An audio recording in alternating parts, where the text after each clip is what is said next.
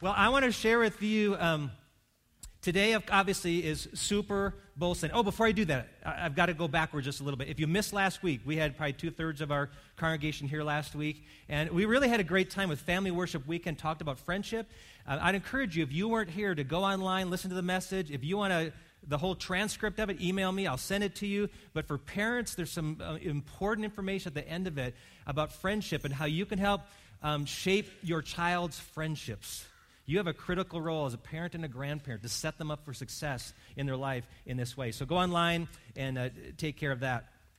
Well, today is Super Bowl Sunday, and the sheriff is going to ride into town. Might be his last rodeo, and you know that, that Peyton Manning will be prepared for the game. In fact, I would suspect he's going to prepare for the Super Bowl much like he prepares for any other football game. Athletes of any sport have the routines they go through of what they do during the week and watching films and, and certain routines they go through the day before of how they go to bed at night and, and what time and what do they eat. And they get up uh, the morning of the, the game and there's certain rituals they go through and they might be physical it might be listening to music it might be certain breakfast that they have. Um, there might be some emotional things, things they read, things they think about, things they pray. I mean, athletes are so superstitious that they will put on their clothes the exact same way, tape up their ankles in the same way, put their uniform on the same way. I mean, they have their routines down because it just helps them uh, put a game face on. It's game on. It's time to get serious. It's, it's time to play. And we do that for things in our life that are important. We get prepared. I know that there are women in this church maybe some men too, but women in particular, that on Black Friday, you spend the week going through the advertisements, circling them, getting out your map of the various stores and what you're going to hit at different times over the next couple of days. You get it all mapped out because it's something important to you. And, and a lot of guys in this place who go hunting who do a lot of preparation, of, of physical training, of gathering equipment, of, of practice, and all this to get ready to go deer hunting. I mean, you prepare when, when you're going on a date when you're looking for that right man or woman. I mean, you take time. You actually shower, shave, guys, right? You, you, you, get your hair ready. You put on after. I mean, you do all the things that you normally probably don't do every day because you're getting ready. And women spend you know hours in front of the mirror because this is a big event. I've got to be prepared for it, right? You prepare for important things. But here's the irony: very few of you prepared to come to worship today. Honestly, very few of us even put thought into prepare. In fact, you're probably thinking, how do you prepare for worship? Don't you just show up? You can. Football players can just show up. Think, think how they'll play if they just show up. They haven't prepared. And I'm telling you, if you don't prepare for worship, you are cheating yourselves and you are cheating God. And, and I want to talk to you today about that because this past week, a lot of us talked more about football than we did about God. Honestly, some of us were more excited when you got up this morning that there's a big game on today than we were about coming to worship God. A lot of us thought more about how we are going to dress today to show our loyalty to our team than we do on a typical Sunday to show our devotion to our Heavenly Father.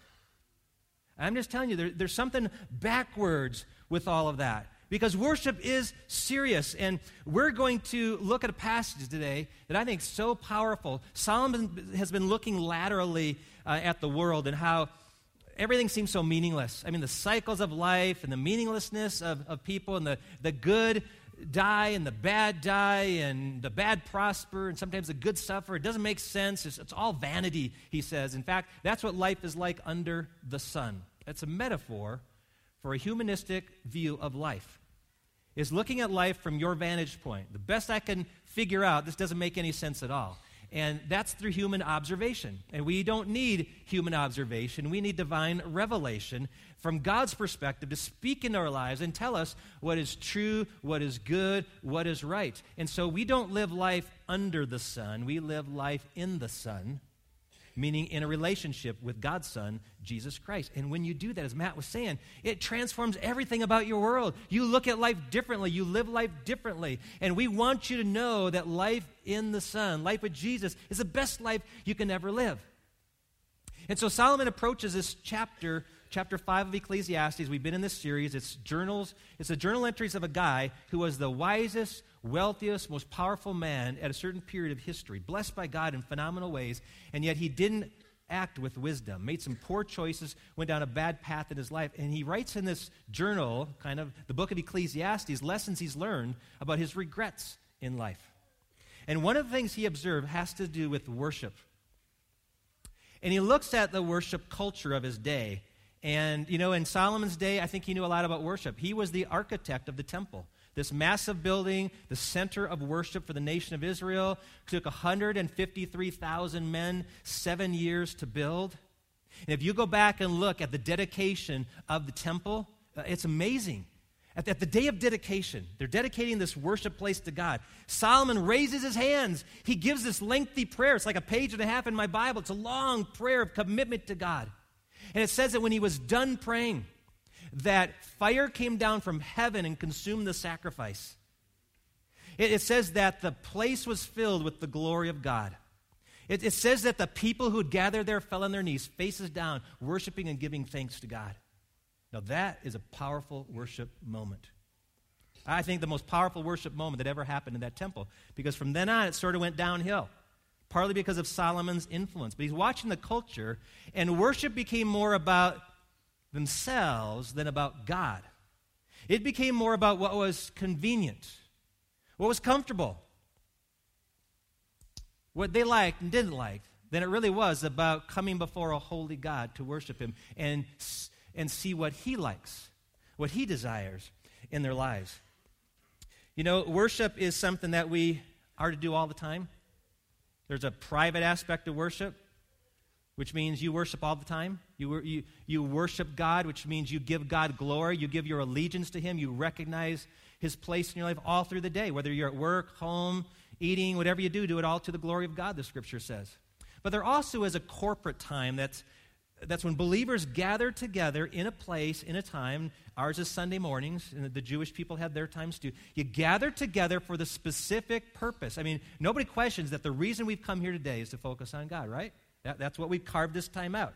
But God is not impressed when we live for ourselves six days of the week and we clean up and put a happy face on and carry a Bible and go off to church for 75 minutes on a Sunday. But for many of us, that's the extent of our worship, is this time and we've not really even prepared for it. So I want to encourage you today. In fact, I want to ask you for, for the many of us in this place that really didn't prepare properly for worship today, that we've had some warm up for it already, but we're not done, I'm going to ask you to do this. I want to ask you to sincerely say, God, I'm ready. Game on. I'm ready. I, I'm here to encounter you, to hear your voice, and do what you ask me to do. Would you do that with me right now? Father, we're going to open your word, and we pray that you'd speak to it, through it powerfully to us, that you would penetrate our hearts and call us to a deeper place of trust with you. We ask in Jesus' name. Amen. So, Ecclesiastes, it's right about in the middle of your Bible. I'm going to read chapter 5, verses 1 through 7. He says, Guard your steps when you go to the house of God. Go near to listen rather than to offer the sacrifice of fools who do not know that they do wrong. Do not be quick with your mouth. Do not be hasty in your heart to utter anything before God. God is in heaven, and you are on earth, so let your words be few. A dream comes when there are many cares, and many words mark the speech of a fool. When you make a vow to God, do not delay to fulfill it. He has no pleasure in fools. Fulfill your vow. It is better not to make a vow than to make one and not fulfill it. Do not let your mouth lead you into sin, and do not protest to the temple messenger my vow was a mistake. Why should God be angry at what you say and destroy the work of your hands? Much dreaming and many words are meaningless. Therefore, fear God.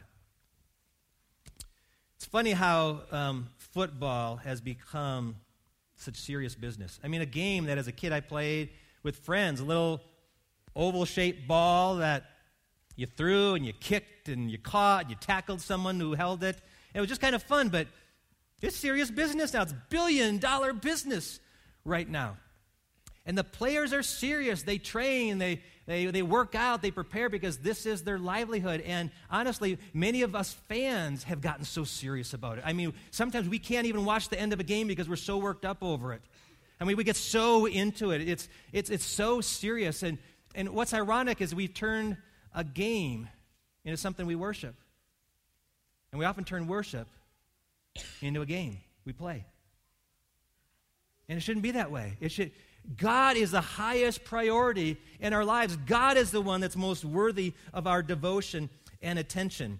And it would be interesting, in fact, maybe we ought to learn some lessons from football and apply them to church. So if we wanted to get more people here, you know what we should do? To get standing room only, charge $100 to have a seat in the worship service. Then we're going to take out all the, all the cushioned seats and put in plastic chairs that are pressed tightly together so you don't have any arm room, because people like that. We're going to take off the roof and make people endure the elements the wind, the cold, the rain, the snow. We're going to make the service last a little over three hours and watch people come two hours early and tailgate out front. You want to take communion here at this church? It's going to cost you five bucks for that little cup and little wafer. And that's what, that's what we should do because that's what works at, the, at Mile High Stadium. It's crazy how we have made a sporting game an object of worship. Why does God deserve that kind of worship? Simply this God is superior, so we take him seriously. There's no one greater than God, there's no one higher than God. And so worship is a serious thing, and Solomon gives us some direction of how to approach him.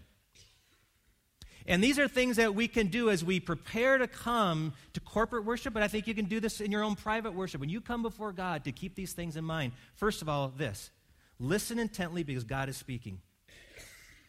Listen intently because God is speaking. Here's what he says Go near to listen rather than to offer the sacrifice of fools. He said, If you come and you've got an offering in your hands, he says, set it down. I don't, want, I don't want what your hands have to give right now. I don't even want what your mouth has to give right now. I want what your ears have to give. And I want you to give me your attention. When we come in with our hearts already full of things we want to say to our friends, prayers I want to give to God, praises I want to give to God, um, all these things that I've got floating around my head, and then I've got the game and the food and all the stuff in my head. He says, How in the world can you hear from God?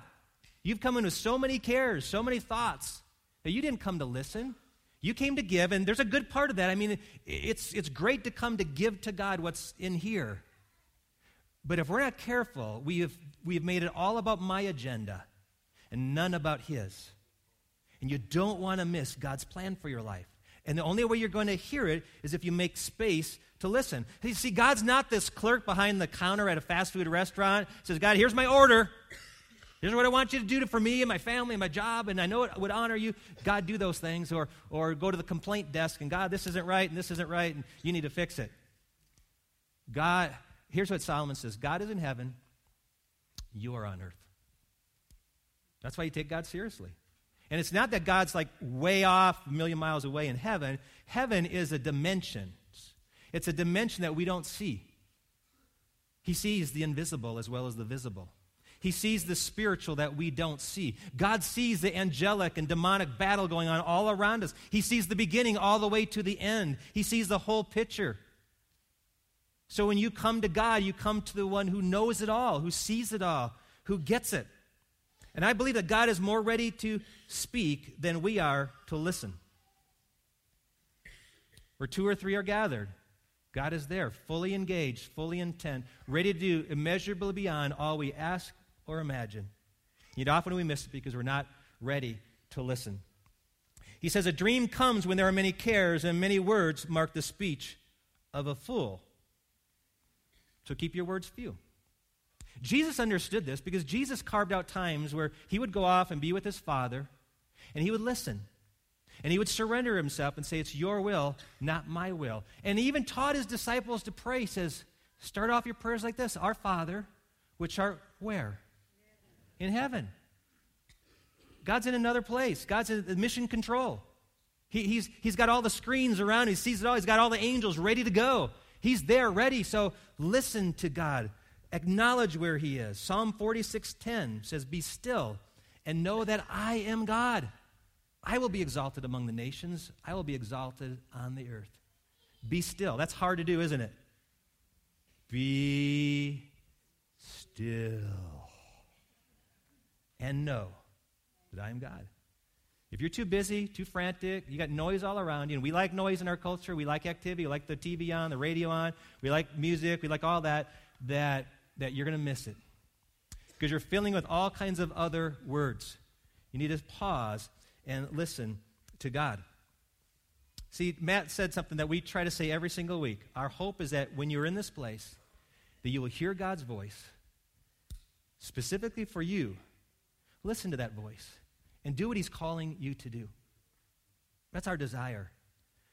But if we don't pause to listen, we'll miss it. I'm, I'm a kind of guy where I zone in on one thing. It's like I have a dial that locks in on one station.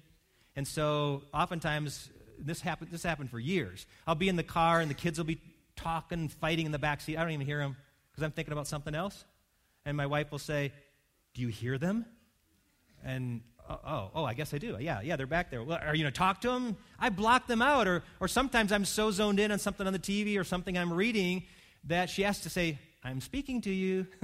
and I have to dial over to get to her because I, I just focus on one thing at a time. Some of you may say, Pastor, I, I would hear God if I knew what his voice was like. I don't know what it sounds like. Honestly, for me, God's voice is never this audible voice, though he might do that for you. God's voice typically is this deep conviction that, that comes in the heart of a prompting, of a word. And, and so often it's something that I know I didn't make this up. It's not something I want to do. And I know it's not something that would honor the devil. So obviously it's got to come from another place. The only other voice I think it could be would be the Lord.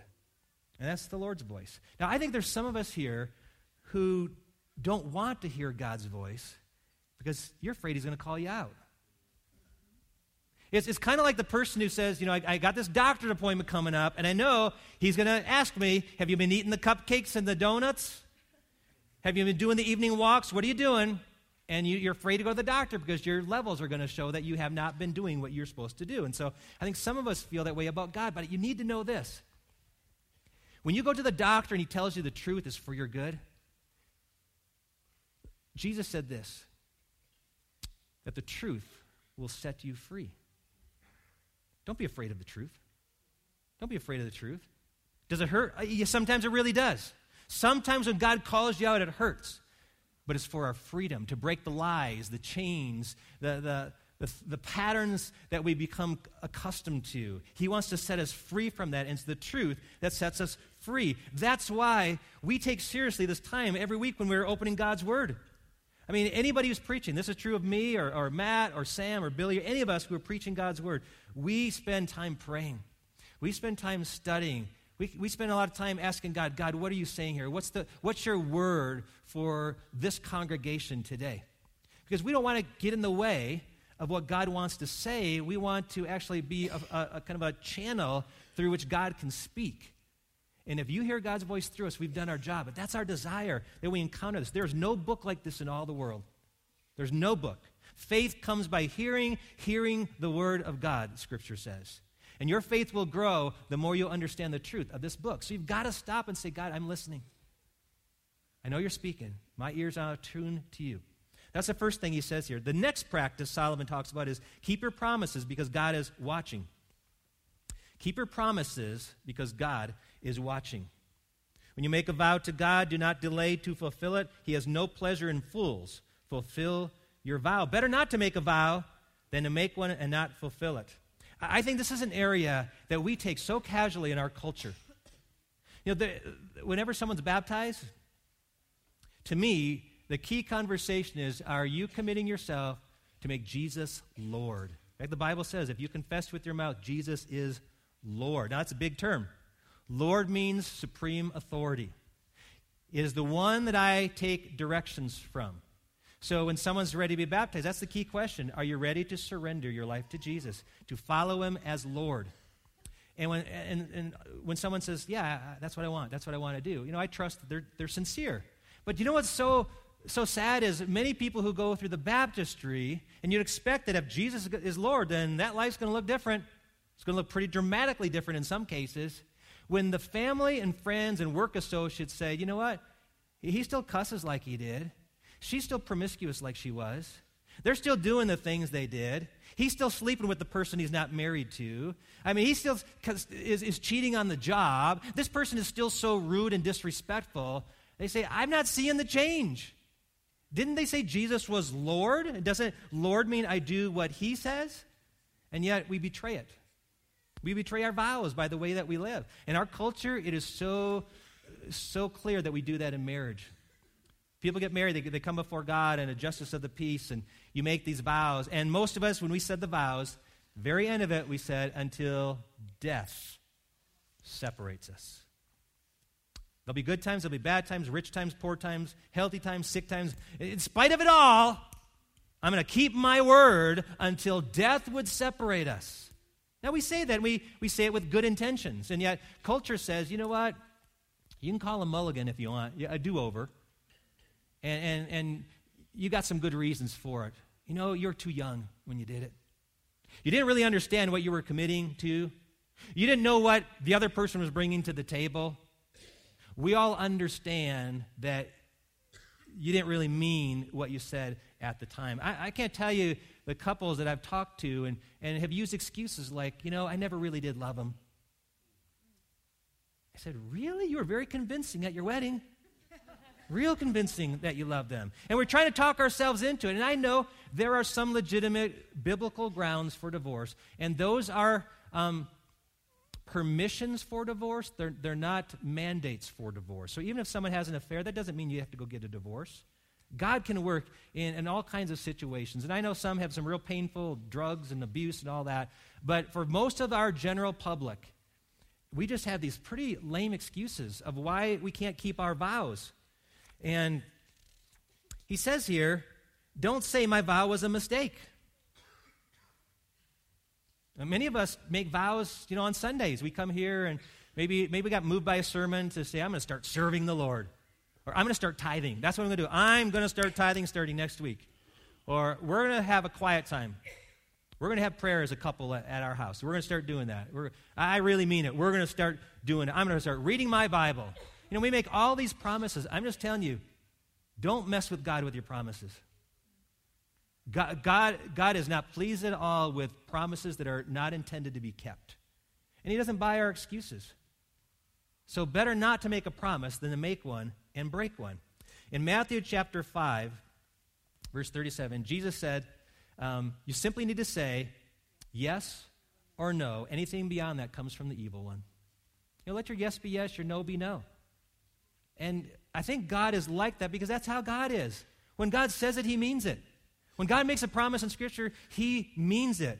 And I just want to tell you if our church, if our citizens in our community, if our politicians, if, if we all kept the promises that we made, this would be a radically different nation. This would be a radically different city. This would be a radically different church. Keep your vows. God takes them seriously. He's watching, He's taking note of it, and He's not impressed when we don't keep them. And the last thing he says, I know this is pretty heavy, but this is serious stuff. Worship is serious. He says, Stand in awe because God is great. Tune in your ears, quiet your mouth, steady your feet, and stand in awe of him. Much dreaming and many words are meaningless, therefore, fear God. You know, the Bible actually says to fear God more than it says to love God? And in the New Testament, they're, they're, they're equal in the amount of times. And they're not like they're saying opposite things. It's not like fear God, no, no, love God, and we're going to waffle between the two. It's, I actually think they're the same thing. I think that when you love God, you have this great respect and awe of God. And I liken it to how I feel about electricity. I love electricity. I love when you go flip a switch and the light goes on and plug a TV in and glows and all those th- sorts of things. But you know what? I have great respect for electricity. When I'm messing with wires like on a ceiling fan or electrical outlet, and I'm checking the diagram three or four times, I'm making sure the breaker box is, is, is, uh, is flipped, and uh, I make sure nobody goes in the garage and you know, moves it back over while I'm working on it. You know, I, I just do all these things to make sure that there's no chance I'm going to get electrocuted because I, I'm a little scared to get electrocuted. I like messing with electricity. Ever since I was told by a neighbor when I lived in Arizona of an incident where a man was driving a, a trencher digging a ditch, hit a main power line, and, and such power flowed through that line into his machine that it froze his hands on the unit and fried him like a marshmallow. When they found him, his whole body was black. You respect electricity. You have this reverence for it. You treat it with something very serious. And what I love about the word awe is it carries with it just the very word. It's, it's one of these funny words in our English language, onomatopoeia, it's called, where they, the word actually sounds like what it's supposed to do, like cough. Or, you know, that's, that's one of those words, or thump. You know, just sound like that's what it is. And awe is a word that when you say it, makes your mouth drop and your eyes get bigger. And that's what awe does before God. Your, your eyes get big, your mouth drops, you get speechless before God. You're in awe of God. And that is something that God says, come before Him. God loves us, God, God welcomes us, but He doesn't play games with us. And you may say, oh, Pastor, that's Old Testament stuff. I, I know it's true, scary God in the Old Testament, but Jesus is so tender and cuddly and loving. But you know, in the New Testament, book of Hebrews, chapter 12, it says this Therefore, since we are receiving a kingdom that cannot be shaken, let us be thankful and so worship God acceptably with what? Reverence and awe. Why? For our God is a consuming fire. Fire like electricity can be your friend, can kill you. We love the warmth of a bonfire, but if you don't watch your step, remember the beginning of the Solomon said, guard your step? You only say that when you're around something dangerous. You know, it's when you're going to Afghanistan, you're walking the streets, and you know there could be some bombs planted, and you, you watch your step. You got dogs when you walk in the backyard, you watch your step, right? Because there's danger, there's something unpleasant that you could step into. And he says, when you come before the Lord, recognize you come before a holy, powerful God who loves you, who sent his son to die on a cross for you. But don't play games with him. Don't take it lightly because he's a great God. He is worthy of all of our praise. You know, in our staff meetings, we often have this um, discussion about what's the win? What's, what's the win of an event? You know, how do we know if we accomplish what we set out to accomplish? So in football, a win is really easy. Because of all the things that players and coaches want to do, here's the win. You want to score more points than the other team. That's it. Everything else is secondary. Score more points than the other team. So that's a win. So, what's a win when we come to church? When you come here, what is a win? It's simply this. Now, you may think that we get out on time. No, that, that may be a win for you. That's not the big win. You're not going to quite make it today. We're going to be a couple minutes late. Okay? You might think, well, they sang my favorite song. That was a win for me. Or I, I felt good. The sermon made me feel good. And maybe today's not going to feel so good for some of you, so it wasn't a win. But honestly, this is the win that you would encounter a holy, living God who's far greater than you or me. That you would quiet yourself to hear his voice, to hear him lovingly, profoundly speak into your life the truth. And that you would promise to God, that's what I'm going to do. And, and really follow through and do it. To us, that's a win. In fact, there's a guy at first service came to me and said, Pastor, when you talked in December about forgiveness, I was bothered by that. I was haunted by that. And that week, he had to go, and there's a big issue with another business person in his life. And he says, I had to call that person and ask for forgiveness because God wouldn't let that go. And I said, You did it. You heard him. You obeyed him. That's awesome. That is worship. And so, to end the service today, I'm going to ask all of us, all across this place. I don't know what you came in with today, what kind of mindset, but right now, I hope your mindset is to worship a God who's far greater than you and me and, all, and worthy of all our praise